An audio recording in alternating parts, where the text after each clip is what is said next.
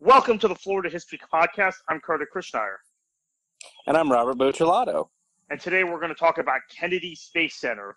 A lot of talk as we record this in July 2019, Robert, of mm-hmm. 1969 with the moon landing and, of course, uh, the launch of Apollo 11 from Kennedy Space Center, Cape Canaveral, Florida.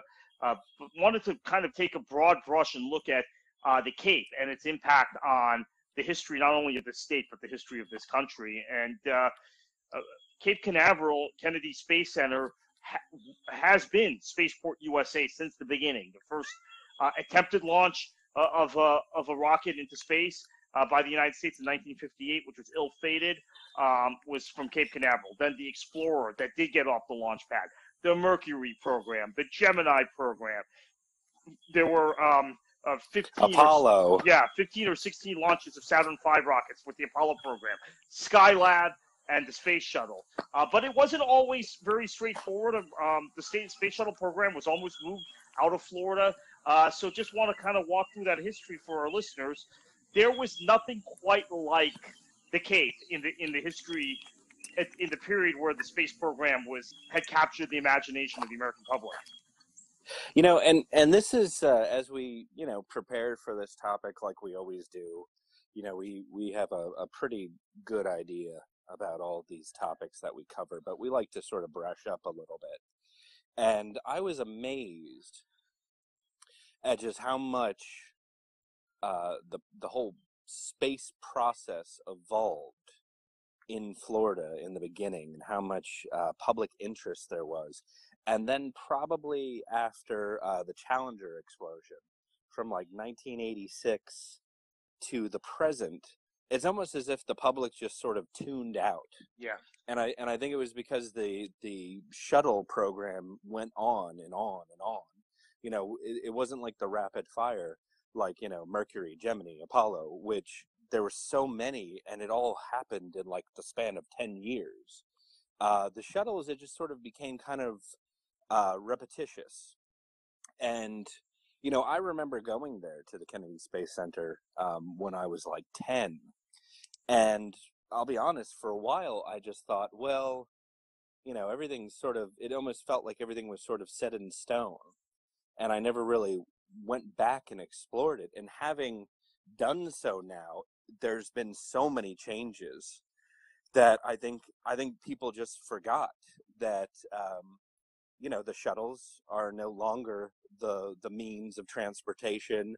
There's so many new ways that they're trying to expand it commercially. Uh, you know you have private vendors now that are trying to go into space. I mean it's it's a really exciting time in the kennedy space uh, space center uh, probably more so than at any time since the apollo.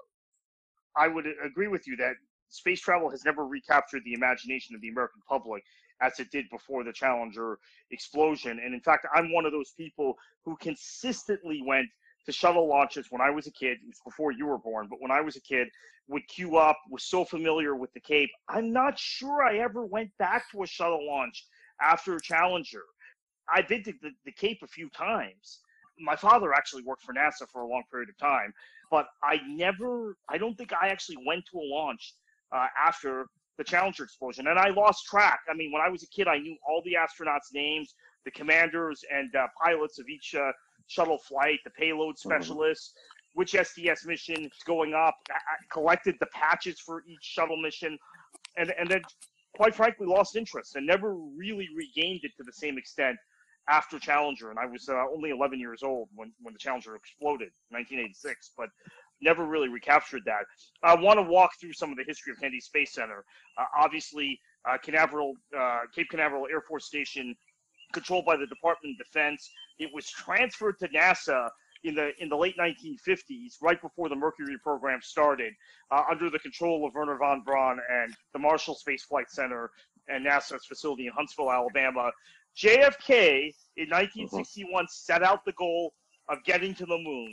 And from that point until uh, from that point forward, the rest of the decade, Cape Canaveral, Kennedy Space Center, Cocoa Beach, Brevard County, Florida, were the place to be in this country. And it, and you know, and one thing I I know anybody that has seen the right stuff will probably understand it. But for those of you that haven't, and I, I really recommend it, it's a, a wonderful movie. Um, I can't imagine. This, I can't. I cannot imagine. Well, I've not seen that movie, but go ahead. Well, you know, one of one of the interesting things about this time period was not only did the astronauts work here, but they hung out here. They vacationed here. Yep. They party. They partied here, and it was it became a pretty big part of state life to see you know, a Chuck Yeager, a, a, well, not Chuck Yeager, but you know, a John Glenn hanging yeah. out in a bar or something. And Alan you know, Shepard. It, yeah, Alan Shepard. I mean, it was it was just you know, it was it was another another celebrity aspect to life in the early '60s. Yeah, and that that uh, intensified with the Gemini program. You had uh, nothing really took advantage in this country. There were sitcoms and everything, but no um, I think no event and no place got the television bump quite like Cape Canaveral Kennedy Space Center and the U.S. space program. Uh, Walter Cronkite, so uh, famously associated with, uh, with, with the space program from, from his broadcast on CBS. Jay Barbree on uh, on NBC. Basically, we associate him with Cocoa Beach, and we associate him with uh, the area and every uh, space launch. On and on and on. And I, I think that so much of America's imagination was around the Cape and around the space program that families would vacation uh, in mm-hmm. Florida because of um, uh, uh, uh, of the Cape and because of the space program to the point where um, that is what stimulated the growth of Central Florida. We talked about Disney yeah. in a prior episode, but as I think I you and I mentioned on that episode, uh, Central Florida was already beginning to boom uh, just to the yeah. east of Orlando because of the space program. Yeah, because of this, and that was um, I you know I wish that I could have been around back then because I I can't imagine how exciting it was. I mean, it, it must have been equivalent to commerce wise and industry wise like a big bang yeah. You know, there's there's hardly nothing there in Central Florida, and then in the span of just a few years, you have just this huge aerospace industry pop up out of nowhere. You have so much national attention, and you know people kind of forget now because rockets go up all the time. You know, we send satellites all the time. But in the era of three or four news channels, three television channels. Yeah. All of them were pointed at the Cape. I mean, it was absolute must see TV. And then you add in to the equation Walt Disney, and it would just, we just experienced such a huge boom overnight. Yeah, that's such an important part of this story.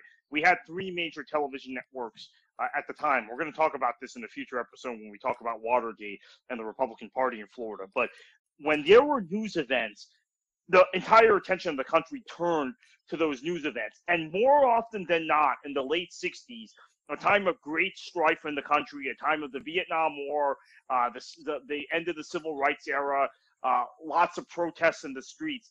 The thing that unified Americans in middle America, um, in the big cities, all over the country, black, white, uh, Hispanic, everyone, male, female, was the space program. It was such an important part of American culture. So anytime Walter Cronkite was live at the Cape, everybody's attention was on that. And um, the race to the moon, the U.S. getting to the moon before the end of the 1960s, which John F. Kennedy had talked about, was one national goal everybody was unified behind. It was an obsession. I mean, you know, that was just, you know, they if if they were going to do it uh, for Kennedy, you know, so many people thought that, you know, they lost Kennedy, but they they were able to fulfill his dream. And then you add into the equation that they needed to do it before, you know, their mortal enemy, the Russians, the Soviets, and it was just collectively. I don't think we've ever, as a nation, done anything so one just one single-minded again the way that we did that. I mean, the, the only thing I would equ- equate it to was how we handled world wars. I mean, we we are we were just totally one nation behind this goal of placing an American on the moon. And then once we did, we stopped caring. But you but know, but but uh, you're right though. Other than World War II, and I've I've made this analogy before, it is the closest thing that um, the next generation, uh, the the baby boom generation, witnessed that was like their parents' generation in World War II was the race to the moon, the national obsession, the the unity it brought. It didn't quite bring the unity necessarily that, that World War II did, and no war has brought that since. No event in American history has brought that since. But it did bring a sense of purpose and a sense of unity and a national obsession. 13 Saturn Saturn V launches from uh, the Cape. Uh, including Apollo 11, which famously uh, was launched on, on July 16th, 1969, 50 years ago, as, as we tape this. Want to mention, and we've run a story on this on the at the Florida Squeeze, Apollo 1, the tragedy of Apollo 1, where uh, Gus Grissom, Ed White, and Roger Chaffee died on the launch pad um, in a test. And uh, that's that set the Apollo program back uh, uh, a, a year. We didn't have another manned launch for over a year, but when we did, Apollo's eight, eight and nine uh, served the purpose of uh, uh, of orbiting the moon and testing the lunar module. Ten got us ready for uh, the landing, uh, uh, and and and was also a very very important flight, and that was in May of 1969. And Uh-huh. then Apollo 11, famously, um, July 20th lands on the moon. July 16th, we want to focus on, takes off from Cape Canaveral. There was at the time, Robert. Um. Nothing like I'm told driving to the Cape a day or two before the launch, checking into whatever motel you could get in Cocoa Beach, and the motels would be booked all the way from Titusville, Cocoa Beach, all the way through Melbourne, all the way through Vero Beach. You couldn't get a room, so getting whatever accommodation you could get, then getting up in the morning of the launch because these launches are in the Mhm. morning, four, 3 a.m., 4 a.m., and sitting on the causeway and waiting for the launch. You know, on on the uh, I don't think in '69 the Bennett Causeway was open yet, but uh, 520 was. Bennett Causeway's the beach line now, Beeline Expressway, Beach Line Expressway. Uh, but there were there were causeways. Uh, the 405 I think was open, but I don't think they let you that close. Um, I'll admit. I have a bit of a skewed perspective on this because my dad did work for NASA. So when I went Yeah. to watch it, we were VIPs and we were allowed inside the the seven mile or whatever the, the cutoff is. But for the general public, I'm told there was nothing like it. Uh, you know, you're outside that perimeter, so you can't go past a certain point, and you're camped out on those causeways. Once the shuttle program started, the Bennett Causeway 528 was uh, was open, and that's where a lot of people would just sit. And uh, you get there at four or five in the morning. Well, and and you know the thing is, nowadays you have a, a pretty easy ride between the Panhandle to South Florida because you have I seventy five. You all you have all of these uh, you know pretty steady, safe, well maintained roads. Uh, during this time period, it was a whole zigzag of different back Yeah. roads, and and and so you know people had to really work at getting there. And uh, I mean, that in itself was an adventure. But now we've, you know, we've had a consistent presence in space for, I think now we hit the record of like 15 years consistently. Somebody has been in outer space. So we're kind of used to this idea of space travel. We're kind of, you know, we're, we're turned off from it Right. but at the time these things were ginormous they i mean it was it, you know it was sort of uh like you know charles lindbergh crossing the atlantic it was the next great step of navigation But Lindbergh discovery Lindbergh wasn't televised, so that was a huge Yeah. difference, right? They didn't have television then.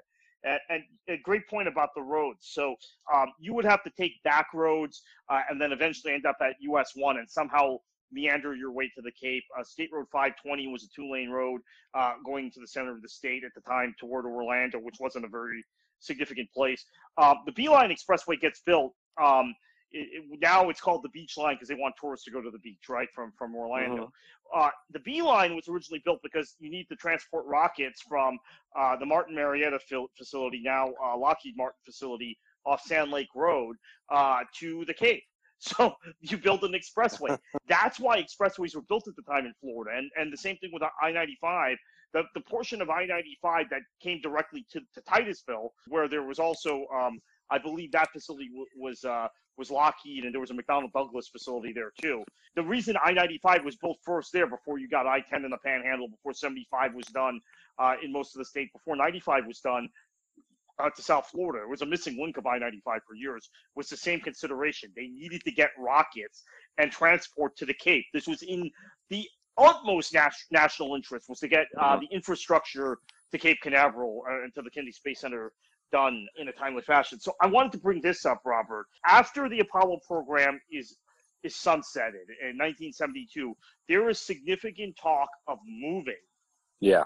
The shuttle program, which is now in its uh, infant stages, and they would hope to launch the shuttle program by 1977. As we know, uh, the first manned shuttle mission didn't take place till 81. It was delayed. There were uh, there were also problems with the Skylab program, which was going on at the time, the uh, the space station. There was significant significant support for moving shuttle launches to either White Sands, New Mexico, or to Vandenberg Air Force Base uh, in Mhm. Southern California. And they still I like was the- I was I was just about to say California because they did a lot of uh, a lot of shuttle landings there. Correct. So it was going to be to one of those two places. You and I talk a lot about the 1970s in Florida politics. Yeah. Uh, Mhm. One of the unifying traits in that golden age was Governor Reubin Askew, Senator Lawton Chiles, and any number of other officials pressuring um, the federal government, pressuring NASA. You have this infrastructure. You have Launch Facility 39, the launch pad, which all the 7.5 launches went from. You have this build out. Um, let's uh, let's keep the program here. They did keep the program, uh, obviously, uh, in in uh, uh, April 1972. They made the decision to continue to use um, Kennedy Space Center after considering White Sands and uh, and Vandenberg Air Force Base. There was concern about um, how close it was to the sea. There was concern about corrosion. Since the shuttle, unlike the Apollos and the Geminis, were going to be reusable aircraft. And then eventually the decision was made to land the shuttle um, Mhm. in, in, at Kennedy Space Center and build uh, the landing strip. This was all done. I just want to reiterate that because this is, I think, a common theme of many of our shows because of the political culture in this state in the 1970s. We kept the space program here. And you know, I, I don't think we could say enough how big of a lobbying effort it was.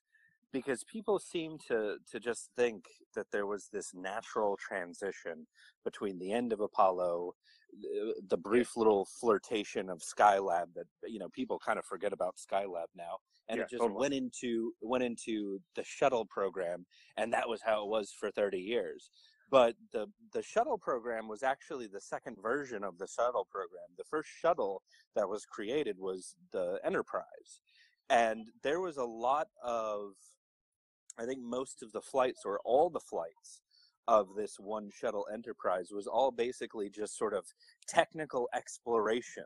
Like how does it handle? How does it move? How does it, you know, how does it uh, land?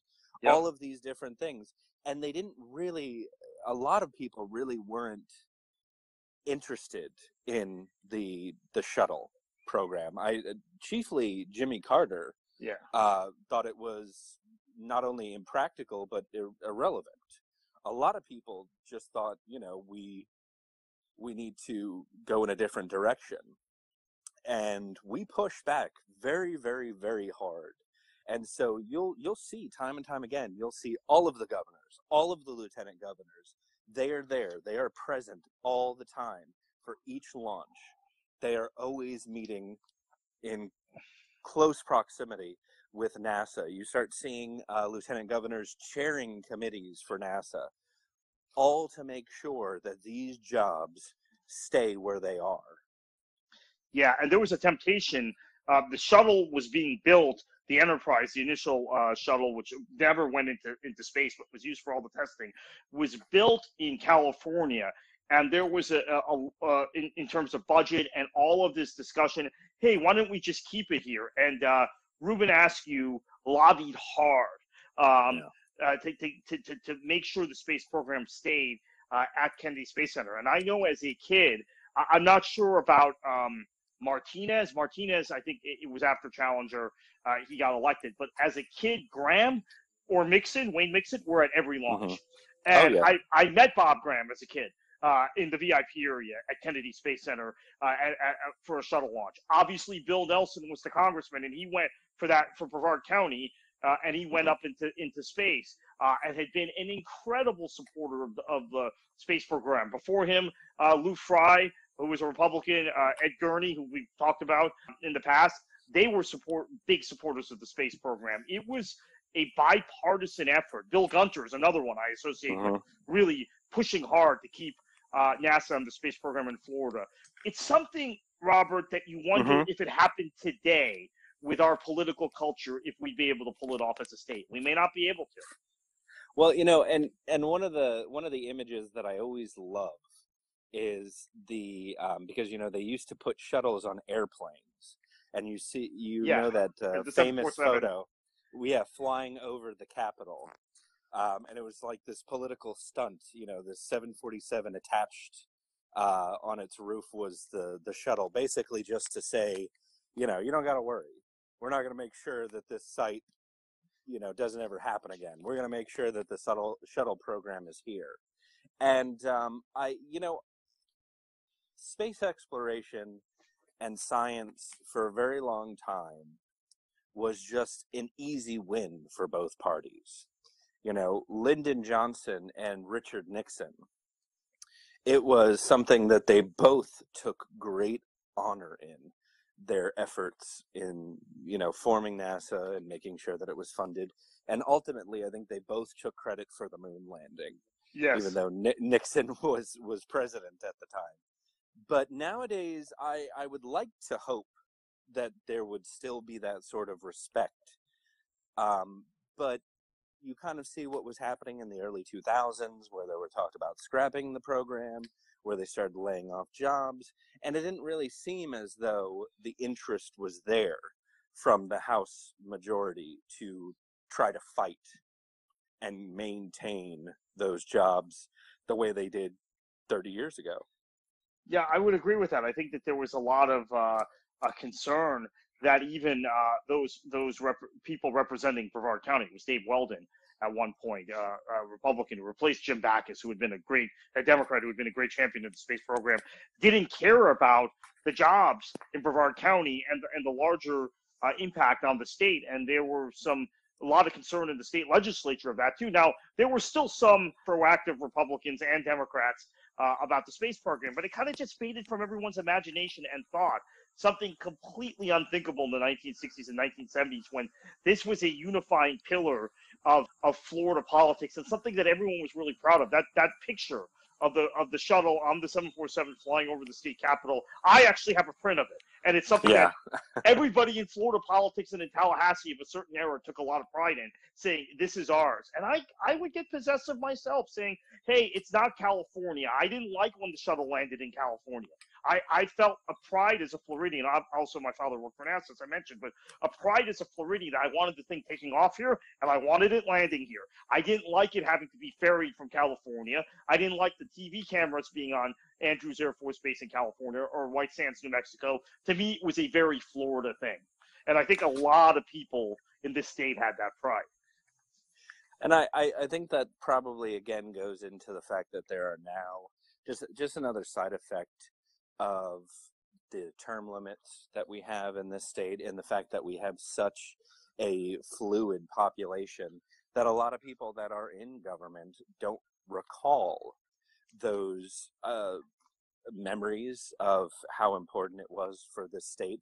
And a lot of them don't have the emotional associations that you or me have with the state's history. That is correct, and that's a great place to leave off, Robert. That's a, that's a big reason why we do this show. Absolutely. So you can find us wherever you find podcasts, uh, everywhere on the net, on your smartphone, etc.